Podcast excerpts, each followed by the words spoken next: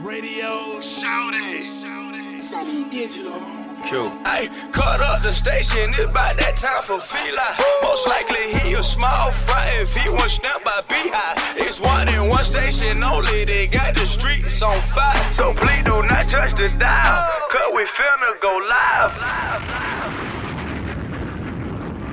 What's happening? What's happening? What's happening? Of course, you know it's your boy Beehive Radio shouting, stepping in the building. I got some hip hop legends in this thing. Talib Kweli and DJ Diamond D. What's good with it, fam? What's up? How you feeling, Bi? I mean, feeling good, feeling great. Now, I mean, I'ma just start it off on the top. Diamond D, digging in the crates. Right.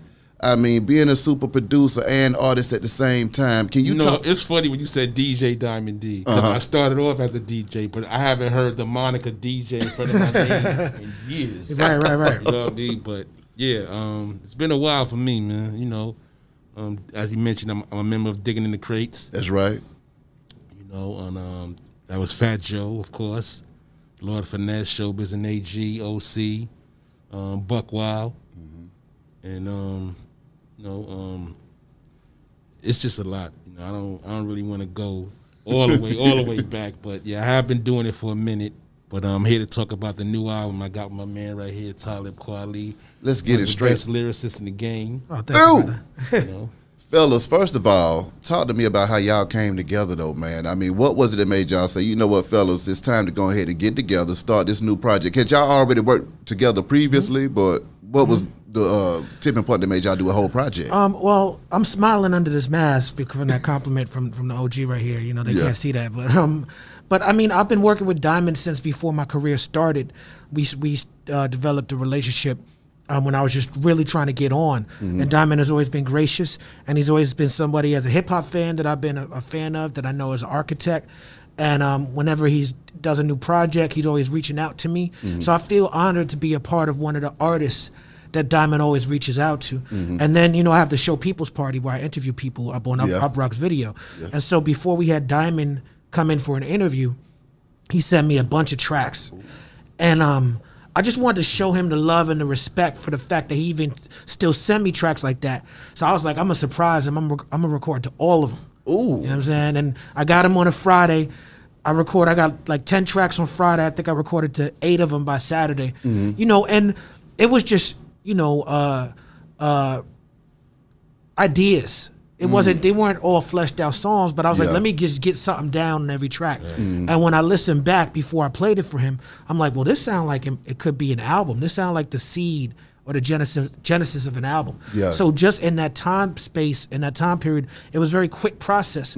We decided to try to do a record together, and um, we re- we were really on track to release it last year. But we had COVID, we had the pandemic. Everybody's priorities got shifted up a little bit. Yeah. So we had to pull back, and um, and then we, we just found a way to do it this year. Exactly. How did COVID affect y'all's creative process, man? other than not being able to um go into the studio the way we were going to the studio prior to COVID, it didn't really affect me Yeah. because basically um, most producers um, are typically uh, I don't want to say loners, but but most producers are typically they stay to themselves anyway and, and, and they make beats, whether it's in the studio or in the house. So the idea of being in the house, you know, was really not a big deal to um, to producers. Um, didn't really uh, didn't really affect the creativity, but you know, be the only thing it really affected, like I said, was just there was no more big congregations and studios. Yeah. You know what I mean? Other than that, create create creatively, not for me.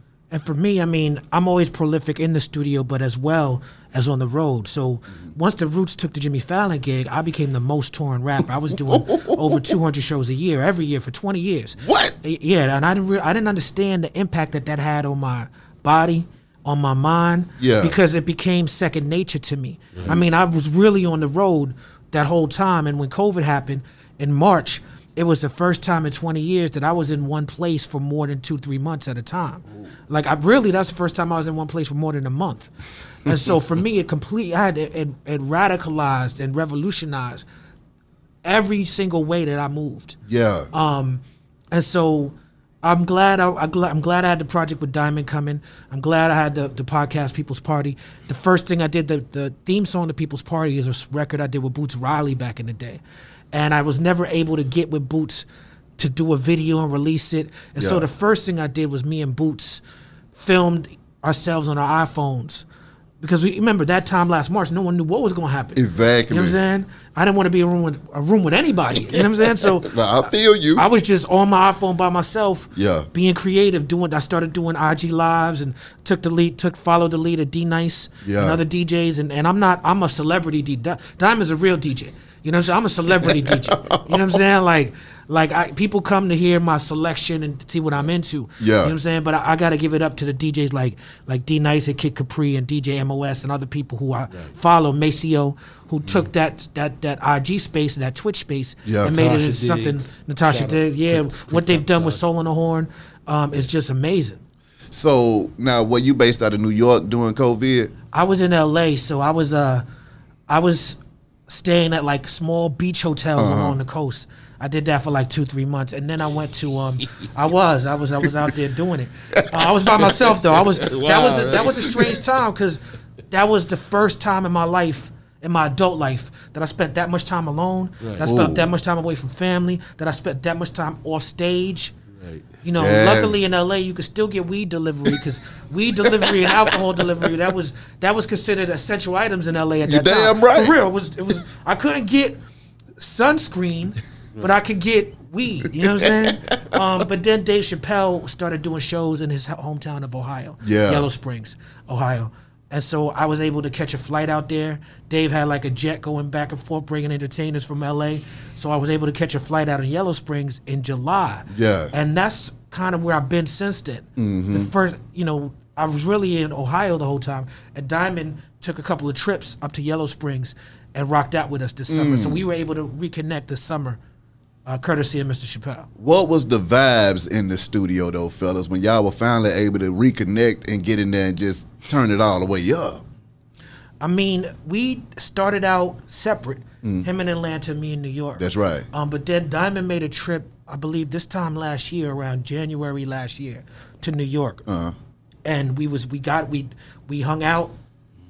We went to uh, you know, did some was like old times. did some partying. you know what I'm saying? Like we got by that time I had recorded most of it. Yeah, so we got in the studio together to go over the mix. Uh-huh. And um we spent some a couple of days in the studio doing that, and that was a good time. And that's how we got Busta on the album because we happened to be working upstairs when he was working downstairs. Mm-hmm. Um, so he he came and just listened, and he was like, "I got to be a part of it." Come Shout on. out Skyzoo and uh, Niko Is and and Naire All Day and John Forte and Busta Rhymes and everybody else who worked on this with us. And Young Afro. Yeah, shout out to Young Afro, yes indeed. Let's just talk about longevity though, fellas, because I mean y'all are still operating on a high level after 20 years of being able to do this stuff, man. So how do you feel still having a fan base that's receiving y'all strongly to this day, as well as staying down and continuing to keep your legacy growing? Um, I just feel real blessed. Um, when I came in this game, had a certain idea of you know what I wanted my sound to sound like and everything, and then like like many artists, and I don't know, Diamond, you could speak to this if you went through the same thing as a as a producer and as a, as a rapper, but I went through a phase in which I felt like I established myself as the underground, as an underground rapper. People knew my sound and everything, and I started to experiment, started to do records with other type of people because as a creative, you want to You want to grow. you want to grow, especially if you start making money from it. Yeah. You start you start using those resources to make other. And sometimes the fans don't aren't always ready to go with you on that journey. Mm. And so I think if you stay in it long enough, Yeah. you get to come back. And you get to be like, you know what? Okay, I tried that. That worked there. Yeah. It got me a new fan base there. Yeah. That didn't work so much there. Let me pull back from that. You know what I'm saying? And so Trial and error. that's right. And so I'm I'm blessed that in this age I'm not a young person. I'm in my 40s. Yeah. And so for me to still be relevant, for me to I just be, I just did uh, Jimmy Fallon this week. I'm doing Beehive show right now. Hey. You know what I'm saying? We just shot a video last night with Skyzoo. Um, My sh- God. you know, for the, for the project, shout out to Stolly and Big Crit and Sa Yeah. And everybody, Corey Mo and everybody who came through. All the You know fam. You had the fam in that You know. Soul Messiah, Dres Yeah. the Beatnik. You know what I'm saying? Um, you know, these for for for us to these are people that I've known my whole career. Yeah. I mean, Crit is younger than us, you know what Yeah. I'm saying? But Corey Mo, Cyrock, Soul Yeah. Messiah, Dre- when I first was coming to Atlanta, Apache Cafe back in the day before my career. Yeah. Um, when they used to have the uh, uh, I don't remember what it was called, but chocolate soul something, something. You know how y'all get down in Atlanta. You know how the black conscious community get down in Atlanta. You know what I'm saying? You know they, By, The behind Apache Varsity. Cafe, yeah. but when I used to come down to check out my man Rubik's and, and DJ Tr- uh, Drama when he was Yeah. still Tyree from Philly back Yeah, then. You know what yeah. I'm saying? I remember Dres the Beatnik, Beatnik was there.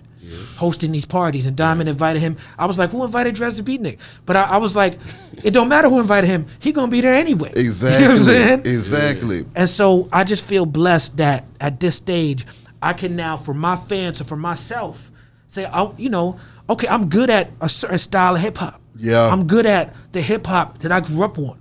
I can reach out to Diamond D, an architect of that sound. Yeah. And we could do a project. You know what I'm saying? Now, Talib, as a true fighter, man, somebody that's always stood up for black people going through stuff. 2020 was not only the year of COVID 19, but it was a revolution that was taking place in 2020 as well, you know, with George Floyd and the riots that took place down here in Atlanta and across the world. What was going through your mind at that time? And you as well, Diamond. Um, we have a record on our project, Gotham. The name of the album is Gotham, called uh, Chillin' While Black. Come on now. Right? And Diamond's rapping on that record as well. All right now, Diamond. All right, So- back on the mic. All right now. I was I was listening to that record this morning, and there's a line when I say I mentioned the year because we recorded it, uh, you know, at the start of 2020. Yeah. We recorded it before George Floyd, That's right. and I say I mentioned the year, and I'm like, you know, the rule, you're not supposed to say the year on the record Yeah. because it dates the record, and I'm like, damn, why did I do that? Yeah. Why I? Because I know that rule. Yeah. You know what I'm saying? I know you're not supposed to date the record, Yeah. but I did it anyway, and because at, at that time. We was we was moving at such a fast clip. Yeah. I thought the record was about to drop, mm. but who knows what's in the future? COVID Facts. happened, and so now I'm listening to the record a year later. I'm like, why did I say 2020? But then I was like, you know what? I must have said it for a reason. Things happen because they're supposed to happen. That's right. So It's a symbolic year. it's a symbol. It's, Oh, what- that it's what was you that just year. said. And what you just said, Yeah. I was like, this is why because that record captures a, a, a- a place and time. On that record, I'm not talking about George Floyd because that didn't happen yet. I'm not talking about Breonna Taylor, Ahmaud Arbery. I'm not talking about any of that. On that record, we're God. talking about Tamir Rice. Right. We People talking who were about killed prior to yeah, we, Exactly. we talking about Sandra The Bland. We story talking about Mike people. Brown. We talking about Freddie Gray on this record. Yeah. And so it's like, this is one of the things that I hate to be right about. Yeah. I hate to be early on this. I'd rather be Yeah. wrong. I'd rather make a record like that and they'd be like, Kweli was tripping. exactly. You know what I'm saying? But the fact is, is that we can make this record now, and I can make the Proud uh, 20 years ago, and Public Enemy can make Fight the Power 20 years before that. Exactly. And Isley Brothers could, could, could make Fight the Power 20 years before Exactly. that. Exactly. And it's, It, it's it's still yeah, it's, it, it'll still resonate. that's right. And so the job of socially conscious artists and social activism and justice is not it's not it's not a destination where it's like we are done. Mm-hmm. We're not going to see the end of racism and, and, and bigotry and police abuse in our in our lifetime. We're not going to see it. Yeah. The, the key is to make it better for the people who got to live through it by by telling these stories. How do you all feel when when was it that you came to that conclusion that this shit ain't gonna never change? For me, it was as a very young man. Yeah. You know, for me, it was you know in high school. You know what? It was in high school. There was dur- during the the Bush, the first Bush invasion of Iraq. Iraq, yeah. And I was maybe fourteen or fifteen, and it was uh, very upsetting to me at that time because I couldn't understand why we would do this. Exactly. Um, I didn't. I didn't quite understand the scope of American imperialism, and so I was at the school I was in. There was a teacher who agreed with me, and the teacher said I'm gonna lead a protest. And I was going to school in Connecticut at the time, and we went to the to Hartford, I believe, to the state capitol to protest the the invasion of Iraq. Yeah.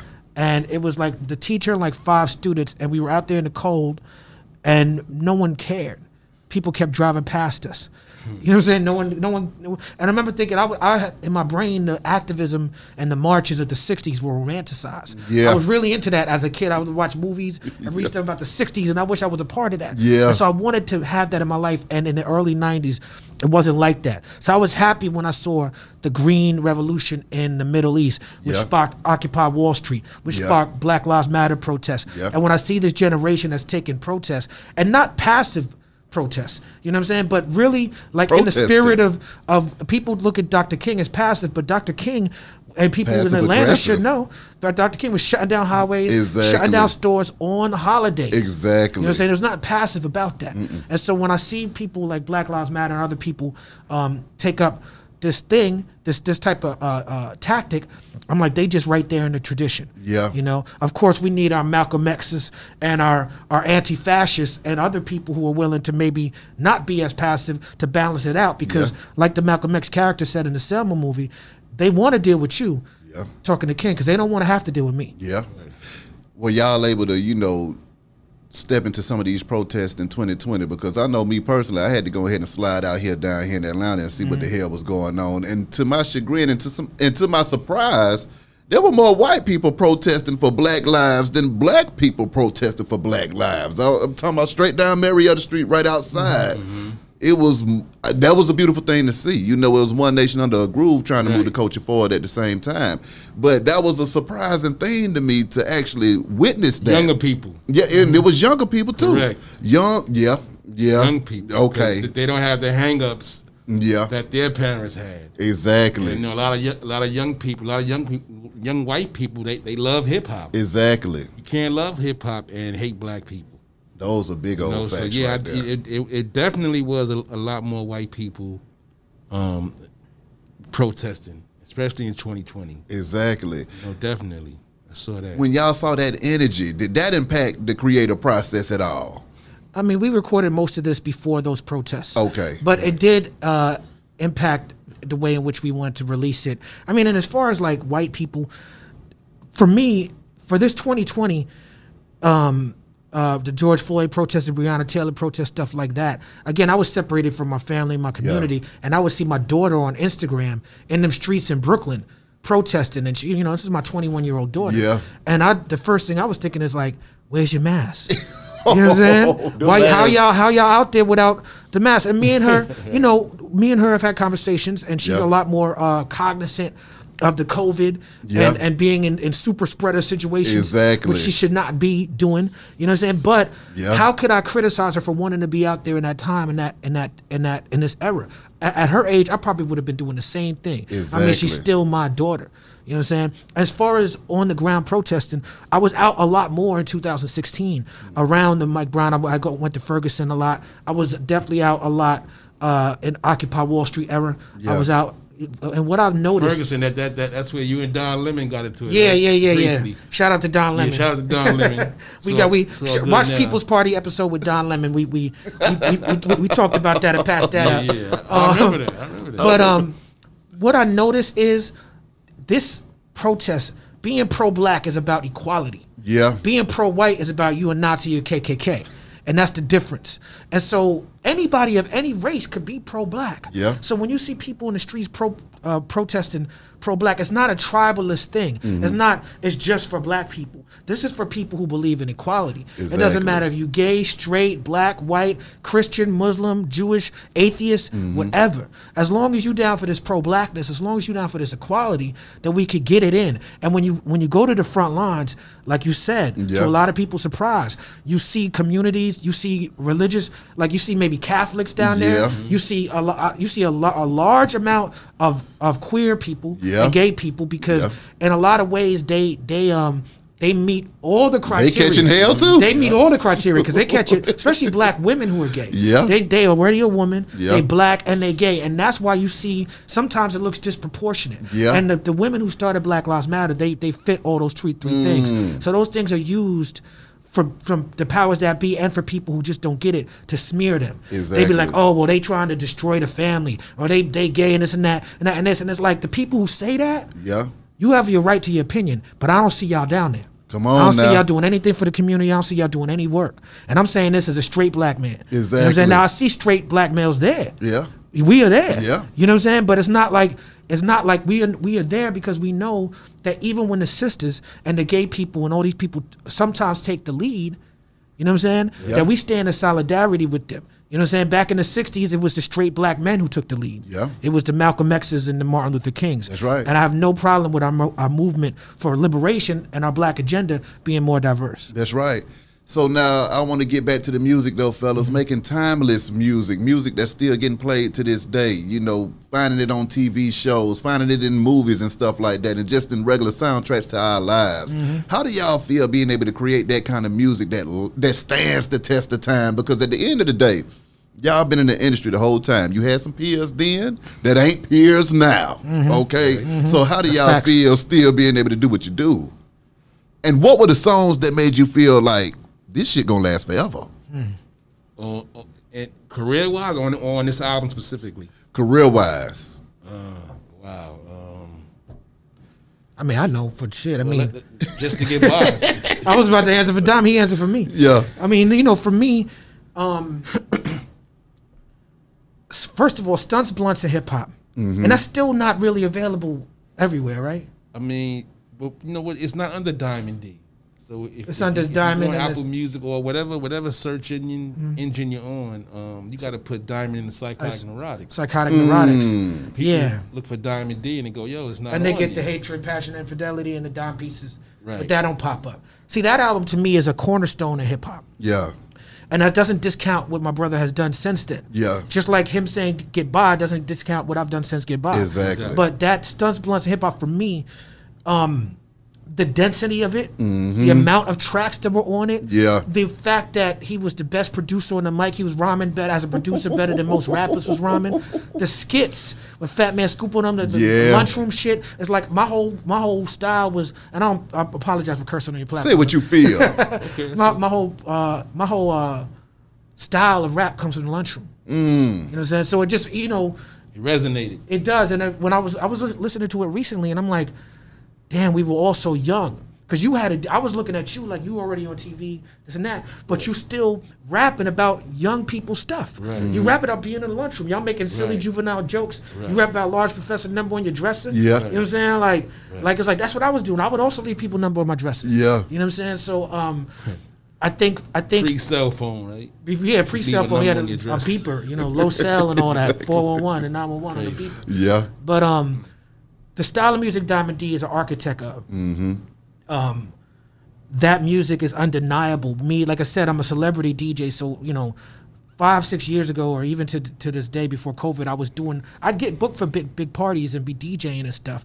And I when e, when EDM was cracking, I learned there was a couple of EDM songs that I learned, so I could if I had to play, I would be that's I played, you know. And I love I love I love playing down south hip hop. Yeah. I surprise people with my knowledge Yeah. of down south hip hop. Yeah. They be like, "How quality know all that?" So I love that. I gotta know how to get the party yeah, started. I, I love wh- wherever whatever room you in. Exactly. So See- I, I learned that skill, but what I noticed from traveling the world Uh-huh. is that one thing that will never, ever, ever go out of style. One thing you can play at every single party Mm-hmm. is a certain era of East Coast hip hop. Whether it be un, even if it's underground, I'm talking about stuff that went platinum. Yeah. like uh, uh, Black Sheep, Black and, Sheep. and Das EFX, and Cypress Hill, and all that, all that early '90s stuff that Yeah. went platinum. But we, we because that was it though. sound. That was Right. it. At that time in hip hop, that's what everybody was getting. And I mean, I don't want to say it incorrectly, but it was force fed. It was like, first of all, the other cultures hadn't really evolved yet to making Mm-hmm. Yeah. that kind of hip hop. So that's all we had was that kind of stuff. So I guess that's why we all, when that come on in the party, exactly. it's like if you play House of Pain, jump around. You know what I'm saying? You know, y'all know it. you know, or you play, you know, you know, Ante Up by MOP, Yeah. which is a little later, Yeah. but still But we in all know it. Yeah.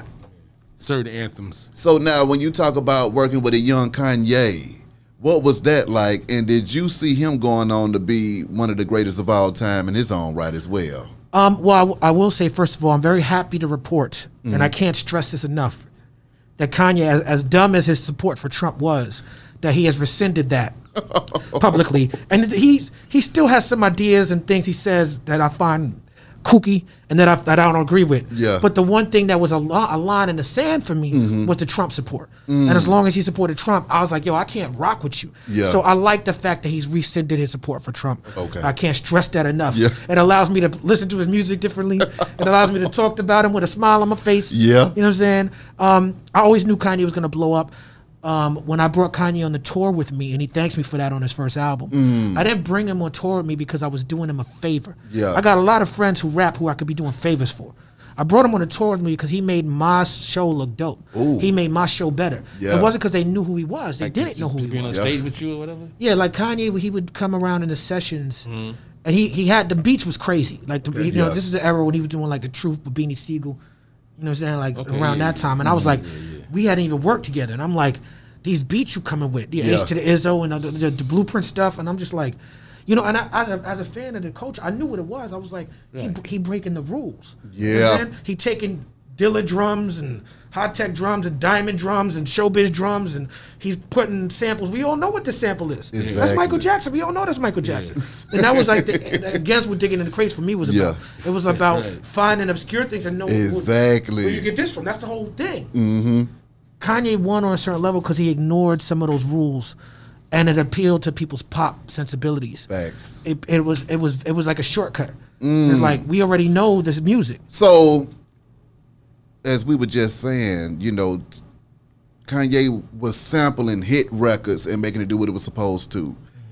When is there going to be a time where the music and hip hop from the 90s gets sampled and brought into the 2020s? Because I'm not understanding. So much good ass music was made in hip hop from 90 to 99, and I'm not hearing it being recycled. It's time I, for that. I think it is though. I mean, I think the people who are successful, truly successful, it's because they reach back to the past. Mm-hmm. Yeah. I don't think you can truly be successful. I mean, I just heard recently Megan Thee Stallion just dropped an album. Yeah. And somebody could correct me if I'm wrong, but I feel like she's rapping over some hip hop classics on this new record. With Travis Scott, he did redo that uh, Goodie Mob Cell Therapy as well. Oh, on I heard his that. That's album. Now. That was hard when he That's did crazy. that, and I was. But that's the kind of stuff that I'm talking about that I've been waiting to see because I think a it's lot of- happening. yeah, yeah. I think it's I think it's and then when you think about you know for me when I when I think about people like Anderson Paak Kendrick rest in peace Mac Miller you Mm-hmm. Yeah. know, when I think about you know Chance the Rapper yeah, um think about people like that like those people are the people that are really moving the culture forward. Yeah. There's a lot of other artists who do, do platinum and do billions of streams and everything, and you got to respect Mm-hmm. their hustle and their game. Um, but a lot of that stuff is disposable, made on assembly line. The people they don't. These are people. Those are the people who can only perform in a hot nightclub if they have a hit record. That's right. And those ain't the people that move the culture forward. The people who move the culture forward are the people who could perform in a theater whether they got a hit record or not. facts, facts. Diamond working with Fat Joe. Mm-hmm. Talk about y'all chemistry and the collaborations that y'all did, man. Oh man, um, yeah. When Fat Joe first started, um, I produced his first album, and I produced I think two or three songs on his second album. But you know, we we all from the same projects, Okay, and actually, um, Fat Joe he noticed what me and Lord Finesse were doing, and you know he. You know, one day he pulled me aside. He's like, you know, y'all, you know, y'all guys are like, you know, really, really doing it. You know, I want, you know, I want, you know, I want to get in the music business, but I didn't take Joe seriously. He wasn't in the music business. No, well, I'm not, no, but no, but Joe was in the hip hop. Right. You know, he was at, you know, he was at all the jams. You know, doing graffiti and everything. You know, hanging with his peoples and all that. So you know, You said he used to break dance? he, he was a pop lock. if you can believe that. I want to see Joe Pop like it. Facts. We all did. Um, but uh, yeah, so you know, Joe, you know, he he said he wanted to do the music. So I told Joe, look, you know, you pay for your sessions. Don't worry about me. Just pay for your own sessions, and you know, we'll get busy. Yeah, And that led to us doing them at, at the time. Um, we, we did some promos. Red Alert had a radio show on um, Kiss FM ba- um, back I then. think Red Alert lived down here, right? yeah, he did. He used to actually work at the station with me too back in the day. That's Yeah, he right. was up here was working. down here. So Yeah. um, we started off doing promos for Red, and Red would play them, and they just got popular. They were like mini records. Mm. That eventually led to me introducing Chris Lighty to Fat Joe. Chris Lighty Mm. was managing me at the time. Yeah, And he's managing Tribe Called Quest, um, Busta Rhymes. There was a number of us, and um, one thing led to another. And once we recorded Flow Joe, and um, everything just took off from there. What is it like when y'all start out from these humble beginnings and then you start to see this massive success happening? Did y'all feel like this was something that was going to happen and this was just a byproduct of the hustle and the grind? Or did it turn out to be something more than you ever expected? A little bit of both, because you know we we, we all wanted to be successful, Mm-hmm. and you know, and but also be true to ourselves. Yeah. You know what I mean? So um, definitely, know, it was definitely it's, it's definitely rewarding to see something that um you made from nothing Mm-hmm. turn into something.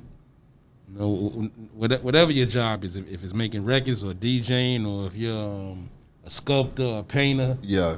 you know, whenever you can make something out of nothing and it's received on a high level, that's always been gratifying. Exactly. Talia, when you find yourself in the middle of the Serengeti, man, what's going through your mind then? That's where hip hop then took you. A lot of people don't know about that Serengeti trip. Break it down. I'm here for that. That Serengeti, that's where Lion King happened at. yeah. Ran into Simba for real. Like I seen lions and, and out there and everything, rhinoceroses and everything. I went out, I went out there with uh, uh, Justin Timberlake, Cameron Diaz, and Jimmy Fallon. My God. um, which is which she Cameron Diaz had a show, TV show called Trippin', and she would do like environmental activism all Yeah. over the world. Um, but yeah, I mean, it's interesting for that experience. We went to the to the Gong Rock where they say that music was first started. They say that's a place in in Africa where they first started banging on a rock and hearing the different sounds and everything. And um, I went with the crew from MTV and Jimmy and Cameron and Justin. I was the only black person there. And so I remember thinking, as much as I appreciate the environmental activism and we gotta save the animals, Yeah. but we gotta talk to the people too. Yeah, that's true. We Sometimes in Africa. Yeah, sometimes our white brothers and sisters uh, uh, get think the animals are so cuddly and want to save the environment, but forget about the, the people. you know what I'm saying? um, you know, but shout out, black to save over yeah, here. yeah, yeah. Shout out to are cool, the people. Right. Shout out to Cameron, you know, because I think she's I think she's a real one. Yeah. But you know, when you when you're at that level of fame, Yeah. um, sometimes you need uh, and you need to ha- surround yourself with people who can be like, let's not forget about this part. Yeah. You know what I'm saying? And, Yeah. And um, and yeah, that was fun. But um, f- for me to be the I was the hip hop representative on that trip. And I felt proud to be able to represent hip hop. And I've been able to go back to Africa um, with black people. you know what I'm saying? I go to other places. Uh, you know, I've been able to go to to uh, to to, to uh, uh, Kenya, Yeah. South Africa. I've been to South Africa a lot. Um, it just feels beautiful on the Reflection Eternal album. There's a song called Africa Dream, Mm. and the last lyric of the song is, uh, "By the by the time you hear this, I'll be basking in African sun." And I didn't make it to Africa until about ten years after that lyric. Wow. But hip hop took me there.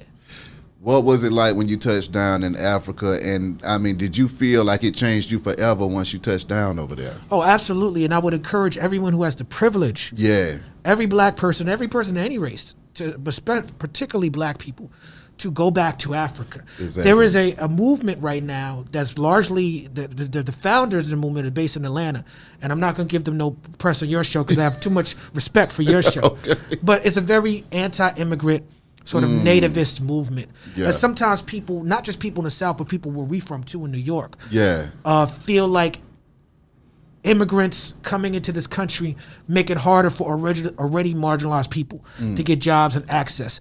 And the thing is about resources, first of all, we have enough resources for everybody. Yeah. We don't need to have any homeless people. Facts. But equality is not a pie. Yeah. You know, just because some people get a slice don't mean you're not getting your slice. You know what I'm saying? It's like there's, it's enough equality to go around for everybody. Exactly. You know what I'm saying? and, um, That's the truth. and this this nativist movement is trying to get people to say that we are really Americans, black people, to say that we are really Americans and that we have no actual connection with Africa. Yeah. And while I'm not against anyone who wants to be a proud American, Yeah. I'm not I'm not against anyone who wants to be a patriot. I'm not for the military, but I don't judge nobody who wants to go and fight for their country. Mm-hmm. You know, the idea that we are not supposed to be connected with Africa, that's ass backwards, and that's, you crazy, doing yeah. the work of your master. Yeah. And these, these these people say that they are for reparations, and the reason why I know that's cap Mm-hmm. is because the only reason we deserve reparations is because our connection with Africa. The only reason we deserve reparations is because we are kidnapped Africans.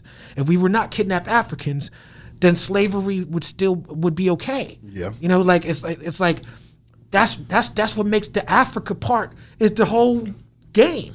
You know what I'm? Exactly. That's the whole hokey pokey. You know what I'm saying? Now I gotta ask y'all about another prolific songwriter that both of y'all work with, man. KRS One. Mm. What was it like vibing with him, and what kind of jewels did y'all share with each other? um, KRS, born in Brooklyn, raised in the Bronx, represented the Bronx and Mm. Okay. Mm-hmm. Brooklyn very well. Um, you know, made iconic jams. Um, KRS is, I consider him my hip hop mentor. Mm. As far as a lyricist and a writer, before I met him, I considered him a mentor. And then I worked with him on a song called Perfect Beat. Um, I, I worked with him again with Bucks on the Buckshot album with 9th Wonder, but Perfect Beat is on my album. Um, we did a video. We toured together. I toured with KRS through the South, and I never remember. I never forget because he's my OG. He he would sometimes want to go on before me, and I, I'm, I'm not a bigger artist than KRS. Once I'm like, "Why are you going on before me?" He's like, and he was always trying to light a fire under my ass. He would go on before me, and then he would come off stage and be like, "Let me see what you do. Top that." Ooh, You know what I'm saying? And so Pushing you. setting that pushing. bar. You know what I'm saying? Yeah. And um, he wrote a book when before I, st- I came out as a rapper. He wrote a book called The, the Science of Rap. Mm-hmm. And in this book, he gave uh, gave me a jewel that I will never forget to this day. Mm-hmm. And he was like, "If you are rapping to make money, stop." Ooh, Because what you're doing is tainting the culture. Yeah. You're ultimately going to make decisions based on being a capitalist Money. Mm-hmm. and based on being being about that money that are going to distract you from your goal as an artist. Exactly. That are going to taint the art and make the art fake and not real. That's right. Mm-hmm. And I lived by that when I read that. Diamond.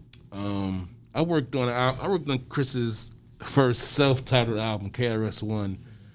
Um, I produced three songs on there. I, I, I like Chris energy. Yeah, You know, good energy, um, good weed. you know what I mean? Just it- you know, Chris. You know, KRS One definitely. Yes, you I'm know, he- he got a- He got, a, he got a good vibe about him. You know what I mean? And um, you know, he go on the booth. He he, he spits. You know, he lays his rhymes down quick. Um, I just like his energy, and like I said, you know, I I, I produced a few joints for Chris, and um, you know, he was definitely uh, somebody that that I was listening to when I was coming up. You know, being from this when he made South Bronx, and you know, we all living in the South Bronx. That was Yeah. like the anthem. you know, you could they they could do no wrong back then. exactly. Yeah, Brooklyn was on his good side on that record, so we was rolling. Yeah, We was just like, yeah, we, we keep on taking it. We roll. We with them. We with the Bronx. Talib, can you speak on your relationship with Dave Chappelle, being on his show three times, spitting the game? What was that like, and how did y'all link up? Uh, Dave is one of my favorite people. Yeah. He's he's he's one of my best friends. Um, I consider myself a general in my circle. Mm. Yeah. You know, I'm the sun of my universe. Everything revolves around me. But in Dave Chappelle world, I'm a soldier. That's how I see it. He the general. You know what I'm saying? And I'm not like that about most people. You know what I'm saying? But Chappelle get that respect from me. Yeah, because that. what he's done as my friend and what he's done as an icon is so revolutionary. Mm. Not just with Chappelle's show, but with uh, Block Party and the fact that he's always included artists like myself in everything he's doing every step of the way. He didn't have to do that. Yeah. Dave Chappelle could be doing shows with Jay Z and Drake, and he could Yeah. do shows with anybody. He could be with Mick Jagger. Yeah. He told me a story the other day about partying at Mick Jagger's house. It's like you could have anybody you want, but you have the Roots and Common and me and Mos Def, like, Mm. Yeah. and that's just so authentic. Um, God bless him uh, for what he did this summer in Yellow Springs. He provided a safe, safe and healthy Yeah. experience, COVID-free experience, social distance, where he was spending hundreds of thousands of his own money to get entire towns of people tested My so that we could come out and at no profit. So you know, people see him. He had COVID a couple weeks ago, Mm. and he's over it now.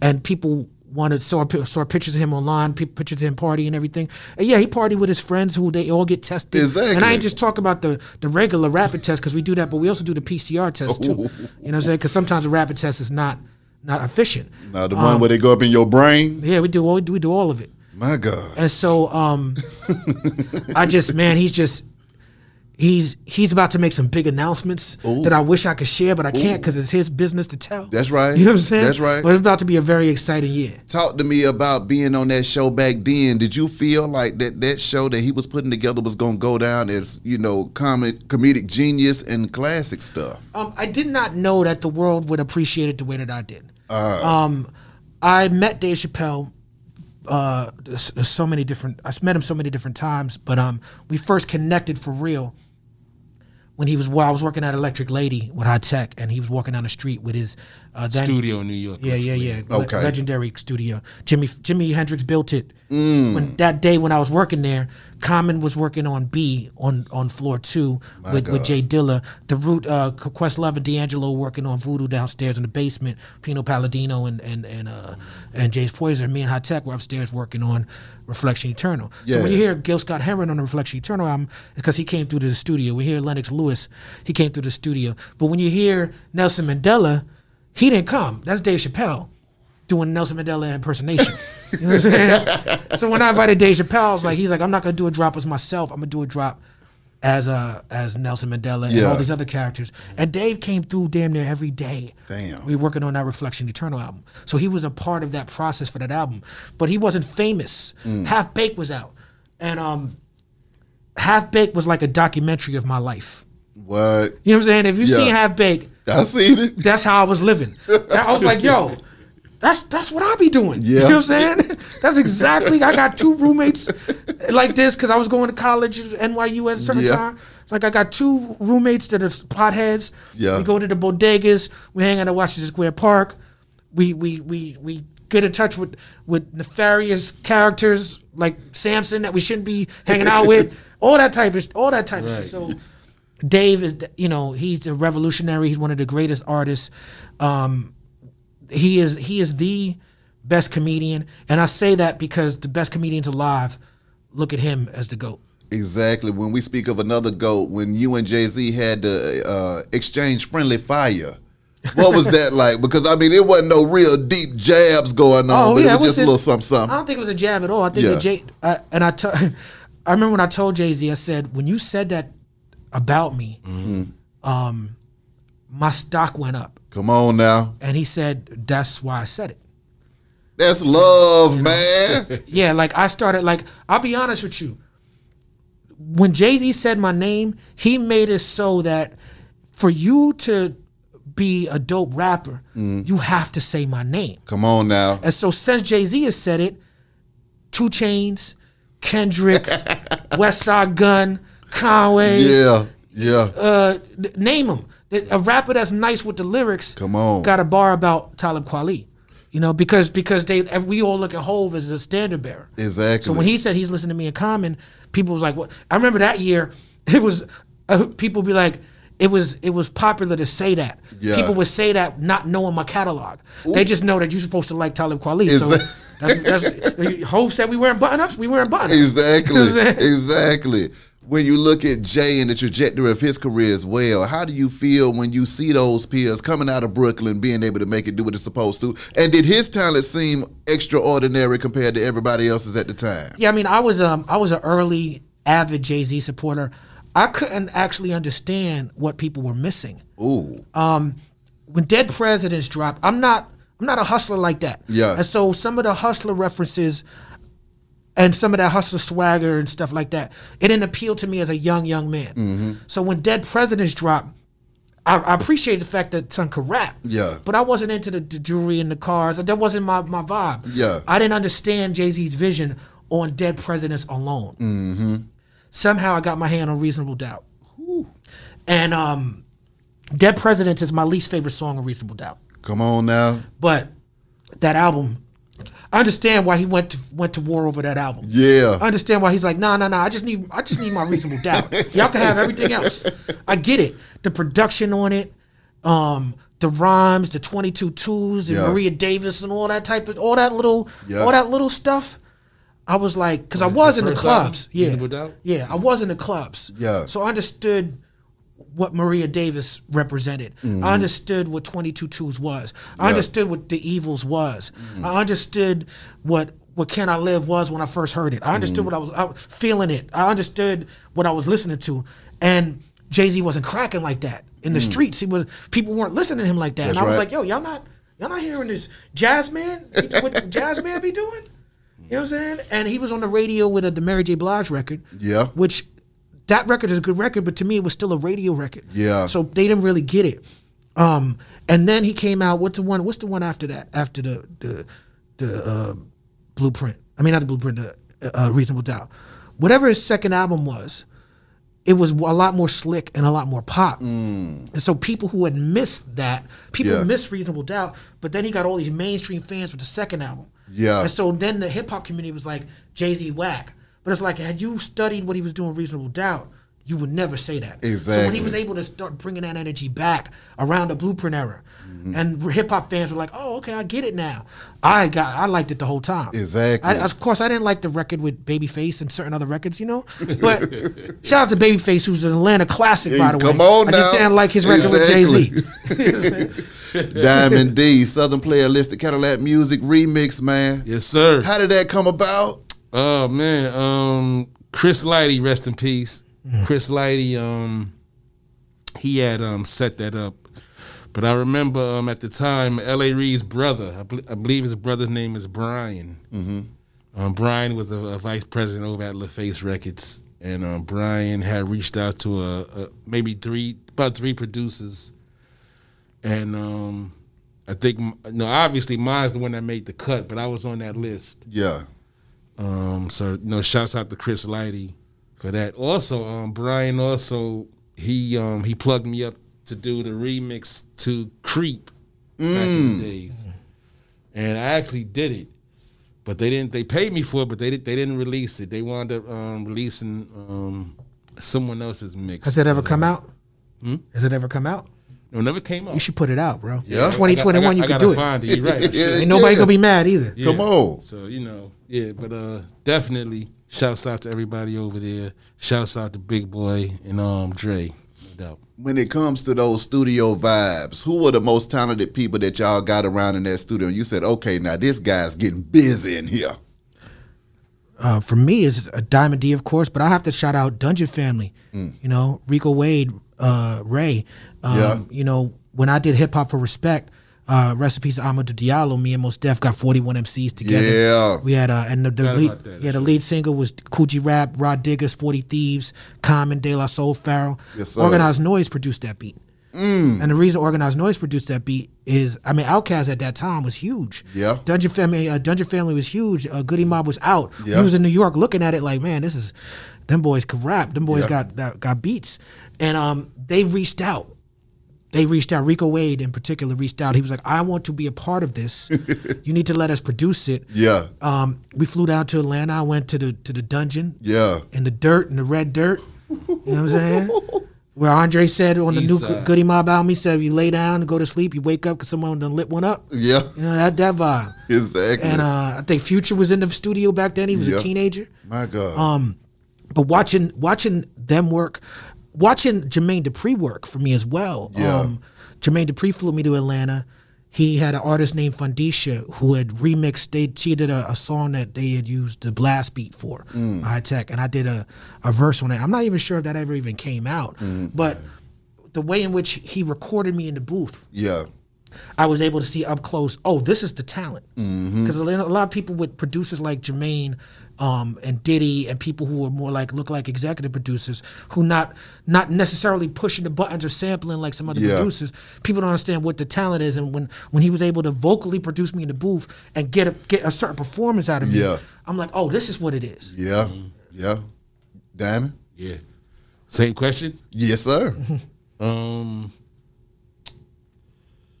Producers. producers. All right. Uh, oh, wow. Uh, producers that, that I look up to. That the question. well, um, that you were in the studio with and you felt the vibe with them and you was like, okay, I understand why you the truth. Um, wow. I mean, I, I, I well, I would say the Bomb Squad. Um, I never really been in the studio with them, but uh, you know, Hank Shocklee, he came to my house one day. Uh, he was he was uh he was, I think he was vice president over at MCA. This is around the time when he had the young black teenagers. But anyway, um, people like the Bomb Squad, you know, they definitely pushed me. Um, it's a lot. Forty Five King, of course. Uh, uh, Q-Tip, Jay Dilla. You know, um, Pete Rock. What about the Fugees? Because you brought home the Well, they're not Grammy. producers. Talk to me. I'm, I'm just naming producers. Uh-huh. Yeah, we can get on the Fugees. Um, yeah, Wyclef, he approached me. Yeah. He said, "Hey, Dime, you know, I, I, I loved your first album. I'm a fan of your music. You know, um, we're doing another album." At first, I wasn't really, really, I didn't really get it, the whole live band thing. Mm. And they were coming off of their first album, which which which which was a flop, but they had that one single. Um, That uh, Salaam Remi remix. Yes, what's the name of it? Mona Lisa? yeah. Yeah. Fu-Gee-La. Right. Uh, so that kind of saved them. Yeah. Yeah, and it was really the Salaam Remi because the first version didn't go. It didn't Right. go until Yeah, Salaam yeah, got on it. exactly. So make a long story short, uh, he approached me. We went in the studio. We laid the, we laid we laid the um, songs down, um, but none of us knew it was going to be as big as it was. Yeah.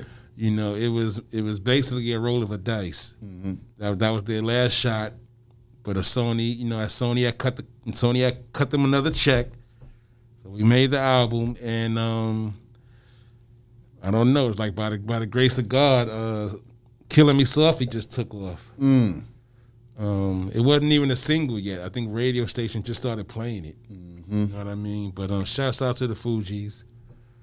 And um, you know, I want to we we we won we won um best rap album for that year, That's right. and um, you know that was definitely um an imprint on my uh, resume, a high imprint up there. When y'all speak on the grace of God, at what points in your career do you feel like God stepped in and took y'all to another level where you realized that it was out of your control? For me, um, you know, in my version of, of, of God, to me, regardless of what your religion is, even if you're atheist, um, there's a connection that we have with the earth and with other human beings. Thanks. Um, you know, when the trees put out, we, we, we breathe around more trees because we get oxygen, and then we breathe out the carbon dioxide, which the trees take in. There's a whole cycle. Cycle. That's right. You know, and so whatever you whatever you call that, that's God to me. You know what I'm saying? Um, and so for me, is really when I was working at Nkiru Books, and uh, I was rapping, and I had started to make a name for myself, Lyricist Lounge, little underground things. I was doing little open mics here and there. Um, my girlfriend at the time got pregnant with my son Amani Fela, Yeah. who's now an incredible musician Okay now. and um, it went from I want to rap to I have to rap. It went from this is something I really, really, really would like to do. Like, nah, this got to work, it's got to work now. you know what I'm saying? or else I got to stop and I got to Now get a or job. never. Yeah. Yeah. Right. So, um, if you talk about through the grace of God, it's just for me having having children and my son Amani, my daughter Diani, and my new son Justice. Um, I do it for them, and that's what motivates me, um, and I think keeps me on the right track. I, I try not to do anything that I can't do in front of my my children, That's right. or that I can't. My children would not be proud of. How do y'all feel like the money and the fame impacts young black men and just young artists in general coming into the game, coming from not having much to having a whole lot of something, or thinking you're supposed to have something and not receiving that at the same time? Mentally, how do you you know navigate those waters? And what is it that you think is some of the biggest misconceptions about it all? I think that money, money is uh, the elephant in the room when it comes to hip hop, because so much early hip hop was about overcoming circumstances, overcoming poverty, getting out of the hood, getting out of ghetto. But the way that people were were vocalizing that wasn't in an academic manner. Yeah. It was like Busy Bee writing his name and, and money on the bed. Yeah. And it's like rappers with the big chains and putting your name on the graffiti on the wall for getting fame. Any way to get fame That's right. um, you know, it's like um, I was talking. I was talking to somebody last night about my my interview with Fifty Cent and Ja Rule. Um, I mean, not Fifty Cent. My interview with Ja Rule, where I was talking about Fifty Cent in the interview, and um, I was talking about how I had to research in order so for me to do that interview. I had to go back and really, really, even though I was around for some of it. To research really where that beef started, what, who said what, so I could be on point. Exactly. So I could get the honest answers. getting real- You don't, you don't want nobody to feel pissed off. You don't want nobody to feel like slighted by the way you ask a question. You as an Exactly. interview, you know it. I feel you. Let me read what everybody said. Yeah. I read all the interviews. What, what did Herb say? What did 50 say?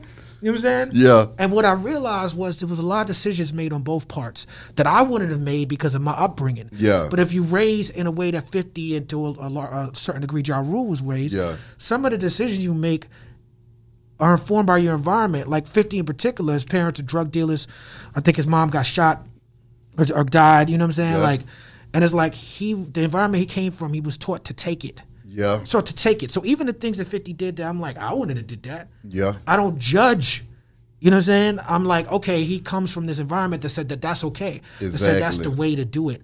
And so that's why the money's always in the room. Mm-hmm. Um, but um, I interviewed Master P recently. It's coming out a couple weeks, and he said, uh, he said, I never chase money. I chase knowledge. Come on now. You know what I'm saying? If you focus on the money, Quincy Jones, that interview he did with Esquire last year, Yeah. when he said that that uh he was talking about I know who killed John F. Kennedy and I used to date Trump's daughter. That was a He wild told it interview. all. Yeah, That he told it all. That was a wild interview. Yeah, that was on the damn chain. That was a wild interview. Yeah. Like he said, he apologized for it. I found out through back channels that his daughters made him apologize. He didn't really want to apologize. Damn. But Because he had that age, you know what you see is what you get. Come on, let him live. But he said he said in that interview, and taking it back to what you're saying about God, and I don't want to get too uh, religious. We could get spiritual, but I don't want Yeah. to get too religious.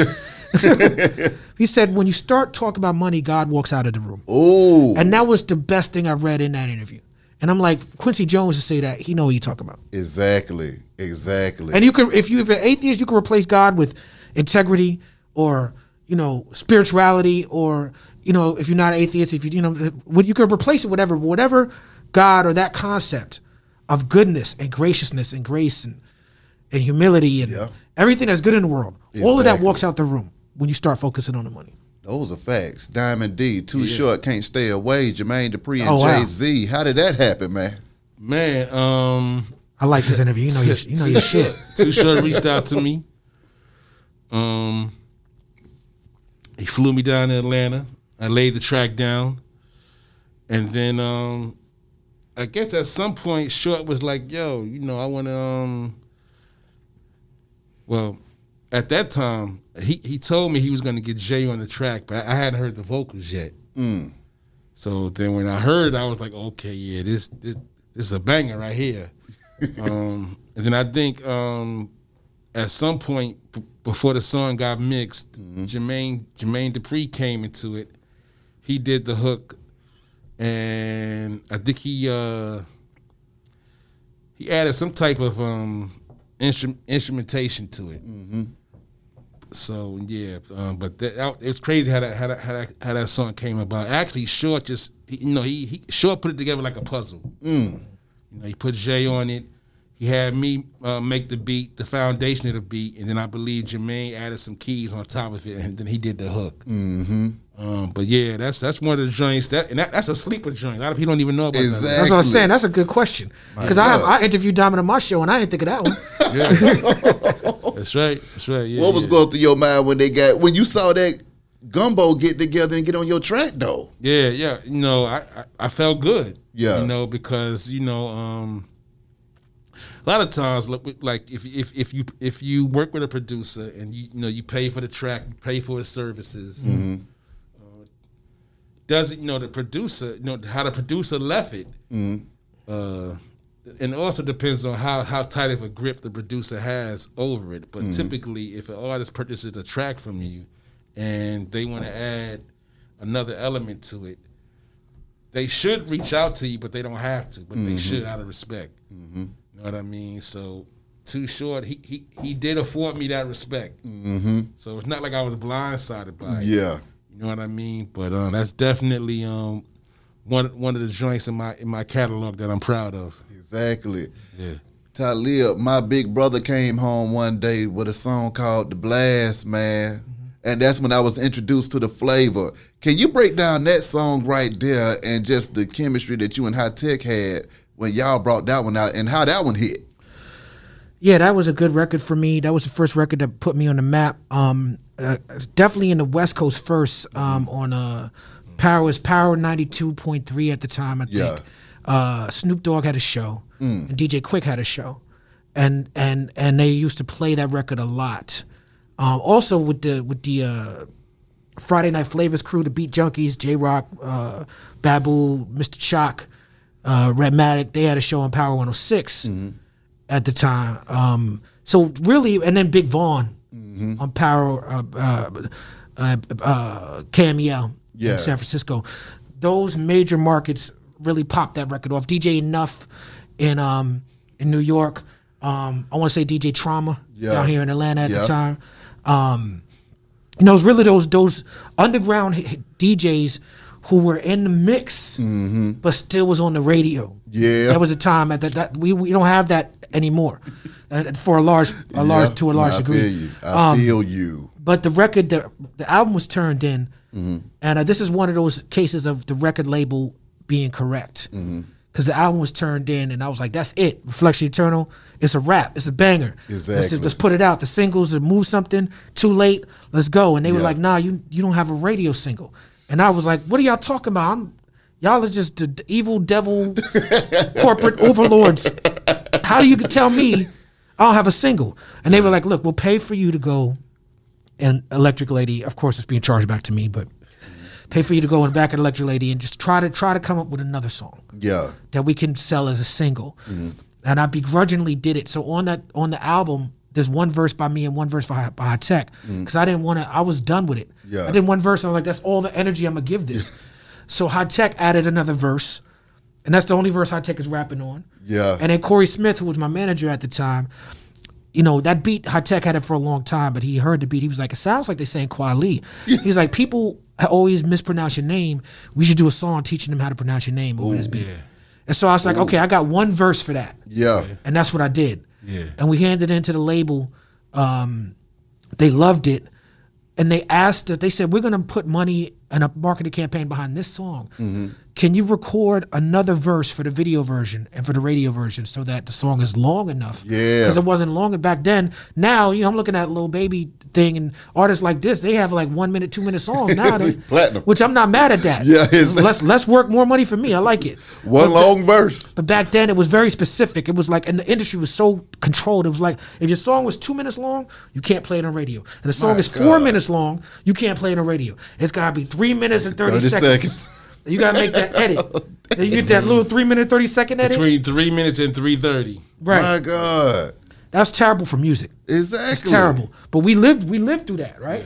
And we and both me and Diamond, I'm sure, have created crafted singles with that in mind. Exactly. You know what I'm saying? Push through with Kendrick Lamar and Currency. How did that joint come about? Oh man, um, I used to live in L.A. Uh, my ex at the time, DJ AQ, and Debbie Dev, uh, radio personality, had they had a show that they used to do out of my garage called The Left Effect, My God. in which they used to interview up and coming L.A. artists. And so they interviewed a group called U-N-I. You familiar with that group? I don't. I'm not off the top of my Yeah, head. you and I is an underground LA, you know, hip hop group. they came out around the same time like the Cool Kids was popping around that era. And um, you and I, Thurz, there were artists from U-N-I. They they came through with a young K Dot. Um, this was around the time that like his first mixtapes was first popping. Um, and I'll never forget walking past the garage to smoke a, a joint and hearing this verse Yeah. coming out of the garage. And I poked my head and I'm like, who is that rapping? Yeah. I'm like, well, it's him. yeah. And he's like, my name is Kendrick. You know what I'm saying? I represent this crew called Top Dawg. Yeah. You know what I'm saying? Like the we we we we, Black Hippy. Yeah. And I'm like, okay, cool. Me and Kendrick exchanged numbers. So when Kendrick would come to New York, he would always hit me up. And this is before he got his deal. He would come to the studio, come and ch- uh, chop it up. And we recorded Push Through back then. What? Um, and then I was I was also hanging out with Currency a lot. Currency was working with Dame Dash at the time, so he was in New York. yeah. Um, Currency came through, and I played on a bunch of records. He wanted to get on a joint with Kendrick, and Kendrick wasn't Ke- the Kendrick we know today. Yeah. it was just a good verse. yeah. Um, then Kendrick, shortly after we did that, he signed with Aftermath, and I was there at the party when they would Dr. Dre and Snoop and the Game and all them in LA. He did a concert, and everybody came on stage. Yeah. and the games almost started crying. It was it was beautiful for the West Coast. Yeah. Um, and I was like, wow, I, I didn't know. I was like, wow, okay, Kendrick's about to blow. Mm. And I was like, let me put this song in the stash. you know what I'm saying? I put the song in the snap, the stash, and then um, when he dropped um, hold up, drank. Mm-hmm. When he dropped that, see, I thought I didn't realize the height he was about to go. Yeah. I thought when he dropped that, that record was so big. Yeah. That I was like, this is big, and so I dropped Push Through right after that came out. In hindsight, Should waited. I would have waited like an album or two. You know what I'm saying? Because his legacy went so far above that first Paul Drake Exactly. record. You know what I'm Exactly. saying? So it's like same thing with Jay Electronica, Mm-hmm. same thing with J Cole. I'm always too early on the artist. You Oh know what my I'm saying? Like, I'm always dropping a record with an artist, and three years later he's what everybody talking about. Same thing with Kanye. Yeah. You saying I'm just always in the mix. I'm I'm a little older now, so I don't know how much more years I gotta be in with my ear that close to the Yeah, street. Right. but I did it for a couple years. when y'all think about the industry and the artists that y'all have worked with and seen, what do you think, including y'all selves, what is it that make you all stars and the artist stars and make them rise above everybody else? What is it that is what is that it that everybody speaks of? Uh, it's a connection. It's a connection you have to make. You know, with with with, with, the fans. You know, is it's, it's what you what you spitting about. You know, your image. Um, like I said, it, it, it's just it's basically just how you connect with the fans. To me, um, if the connection is there, and you got the right machine behind you, then you're gonna blow. You know, but I think you, all the elements need to be all aligned just can't have one without the other. You can't you can't be a dope artist and not have the push or the team behind you. Mm-hmm. You know what I mean? So everything has to be working in, in, um working together and aligned. Yeah, I think you can't underestimate, like Diamond said, that the, having a good team. Um, just being authentic, being true to what you do.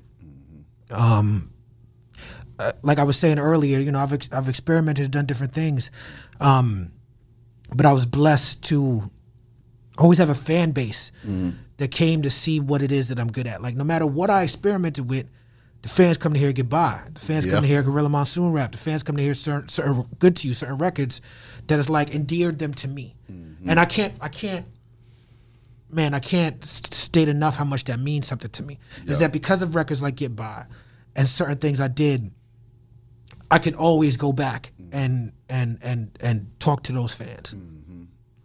Lastly, fellas, let's hit this album one more time. When is it dropping? Singles, and what do we need to be looking out for? And how can folks contact y'all? Well, I'm very easy to get in touch with. You can't find me on Twitter anymore because I'm not welcome there. You know, but Are you serious? yeah, but um, I'm definitely welcome on Instagram and Wait a uh, minute. Uh, see, now you done stretched out to interview some damn more Talib. I mean, how did you find yourself getting blackballed from Twitter? Damn. I'm too see, I'm too but- real behind. I'm too but real. Mm-hmm. no, that's a conversation that needs to be had because see, you look up Lil Duval, we can't find him barely. He, he done get- had two uh, Instagram accounts. he got suspended down. from Instagram. Two times. what he be doing? He be saying nasty shit. What he be doing? I don't know if it's nasty or if it's political or not. It just seems Duval? like yeah, Lil Duval. He cracked some jokes. Some, I mean, there's some Right. funny stuff Yeah, in yeah, there, yeah, yeah. but some of the stuff is political. I mean, I'll tell you like this. I had a good run on Twitter. By Yeah. the way, Twitter's over now that I'm not on it. So, so if you're on Twitter, you just wasting your time because I ain't there. Yeah. Um, I had a good, I had a great time there. Yeah. I enjoyed the, the platform. I wouldn't. I don't. I'm blessed. I don't do anything I don't enjoy. Yeah. Most people have to do things they don't enjoy. I don't have to do that. Exactly. Um, so when you see me, on, when you saw me on Twitter, um, it was because I enjoyed being there. But I would often get into heated discussions that you could qu- qualify some of them as debates, some of them as arguments, Yeah. but heated discussions with people on a, a wide array of topics, mostly surrounding white supremacy and racism and disparity Okay. and equal- mo- mostly. yeah. Um, had an argument with a young lady who somebody has said rappers don't marry black women.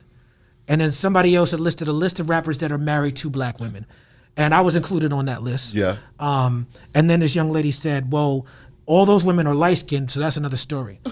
so, you know, I, I, I, I, felt like she was referring to me and my brothers and our wives. yeah. So I said something like, "What do you mean? What what do you what are you trying to say? Are you trying to say that these light skinned women are not black?" And then I'm introducing a colorism Yeah. conversation. Yeah. So for me, when I when I jumped into the conversation in that way, I was accused of being a colorist.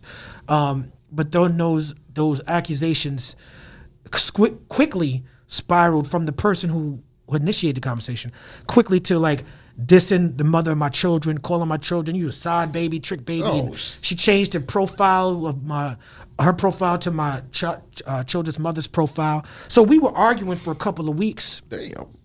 But because we are in a climate where it's like we have to protect black women, Yeah. people who didn't see the context of why we're arguing, it's like, well, Talib Kweli with his big platform is arguing with this person who has no platform, this black woman, and he shouldn't be arguing with her. And that's a point I disagreed with. I feel like I could argue with anybody, you know That's what I'm saying? right. But regardless of, of gender or race or whatever, but uh, that's neither here or there. I actually posted a screen because I was getting doxxed and people were calling my phone two, three times a, a, a, a hour, death threats, all this behind what this young lady was saying about me. And so somebody has sent me a text message saying they were going to rape my daughter and assault my mother. And so I posted that, but in the screenshot, I didn't cut off the phone number came Oh from. damn. Now it was definitely a, a, a dummy number, like Yeah. a, a burner phone. It wasn't Yeah. somebody's real number. But Twitter is very clear about their policy. Yeah. You cannot post people's phone numbers. And so because I get complained about a lot because I'm always uh, combating white supremacy. Yeah. Twitter was getting a lot of complaints about me. They just could never suspend me because I never broke the rules. Exactly. But they had this backlog of complaints. Yeah. So when I posted that phone number, well, this gives them a reason to suspend me. Yeah. And I will say this, and this is very important, I think, for people listening. I am perfectly okay with getting kicked off of Twitter. Yeah. It is their house. Yeah. If you come in my house and I don't like what you got to say, you had to go. I have the right. I reserve the right to kick you out. Exactly. Twitter, don't, they don't even owe me an explanation. Yeah. I'm glad they gave me one. I don't agree with the explanation. Yeah. But they didn't owe me that explanation. Yeah. I read my terms of service. I'm giving them the rights to my content. I'm giving them my time and energy voluntarily. Mm. Yeah. So this is not a First Amendment issue. Exactly. This is not a, this is not a, a- a freedom of speech issue. Yeah. You have no freedom of speech on these platforms. I love Lil Duval comedy. I'm a fan. Yeah. But he has no freedom of speech on Instagram. They have the right to kick him off for whatever reason. Exactly. Mm. And you don't have to agree. And it's not a government institution. They don't have to let you. Exactly. This is not a right we're born with. We have the right to social media. Yeah. And and what's happening, the reason why I want to make that important point, distinction, is because while I am someone who got kicked off of Twitter, I- fine. I'll just go where I'm welcome. Exactly. Why would I want to be someplace that I'm not welcome? I could create my own platform. I, you can find me on Patreon. Mm-hmm. Um, if you don't have the money to pay for me on Patreon, you can find me on YouTube and IG until they kick me off of IG. you know what I'm saying?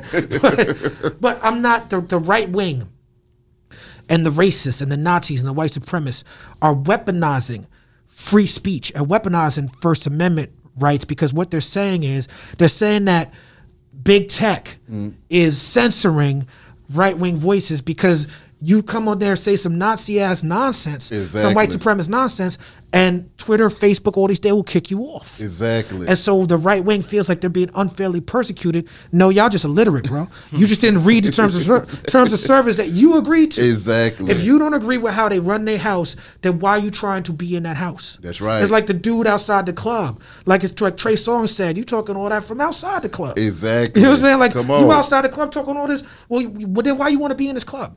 My God. I feel that. I feel that.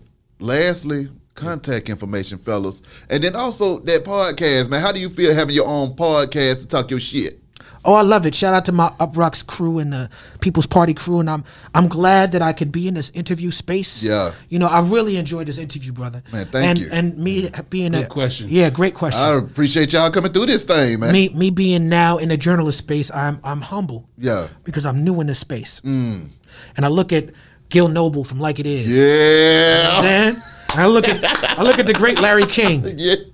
and I look at Combat Jack. Yeah, You know combat. And I, I look now. I have a new level of respect for the interview process. and what they did, what they were really doing. Mm-hmm. You see what I'm saying? Because when it comes to this content, we are also acting as historians and documentarians. These same interviews can be played hundred years from now Mm-hmm. if they're taken care of, and folks can learn these things. Because, like you said, if you don't know your past, you can't predict your future, and your president just fucked up any damn way if Yeah, you don't yeah, know yeah. what the hell you come from. So, Definitely. being able to document this kind of information in these conversations. So when you say, "Hell, we've been having these same arguments about police brutality since I started rapping, and Mm-hmm. Right. we still having it. Then we can say, okay, so is this shit gonna change or not, or what? How Right. do we need to better attack this? Because this ain't whatever we've been doing ain't working. Yeah. But then somebody else watching this and say, but that's how they felt in 2020. It's 2040. Mm-hmm. Fuck this! It needs to stop. right.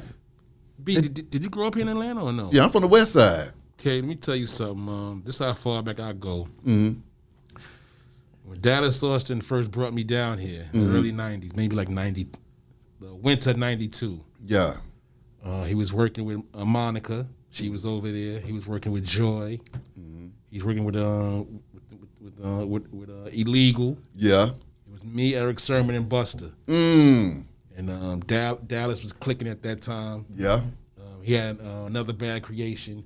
But the thing is, we went to this club on Marietta, the Phoenix. Yeah. Well, when, I, when I tell people that, they be like, "Yo, damn, man, you down?" Because it, it later turned to the warehouse. Yeah. but it was the Phoenix first. And um, you know that's that's how far back I go to, you know, with ATL hip hop. My God. Well, Yeah. once again, context, because I just keep on running my damn mouth in here. How can they reach out? Yeah. Um, social media, Diamond DITC, one word, Diamond DITC.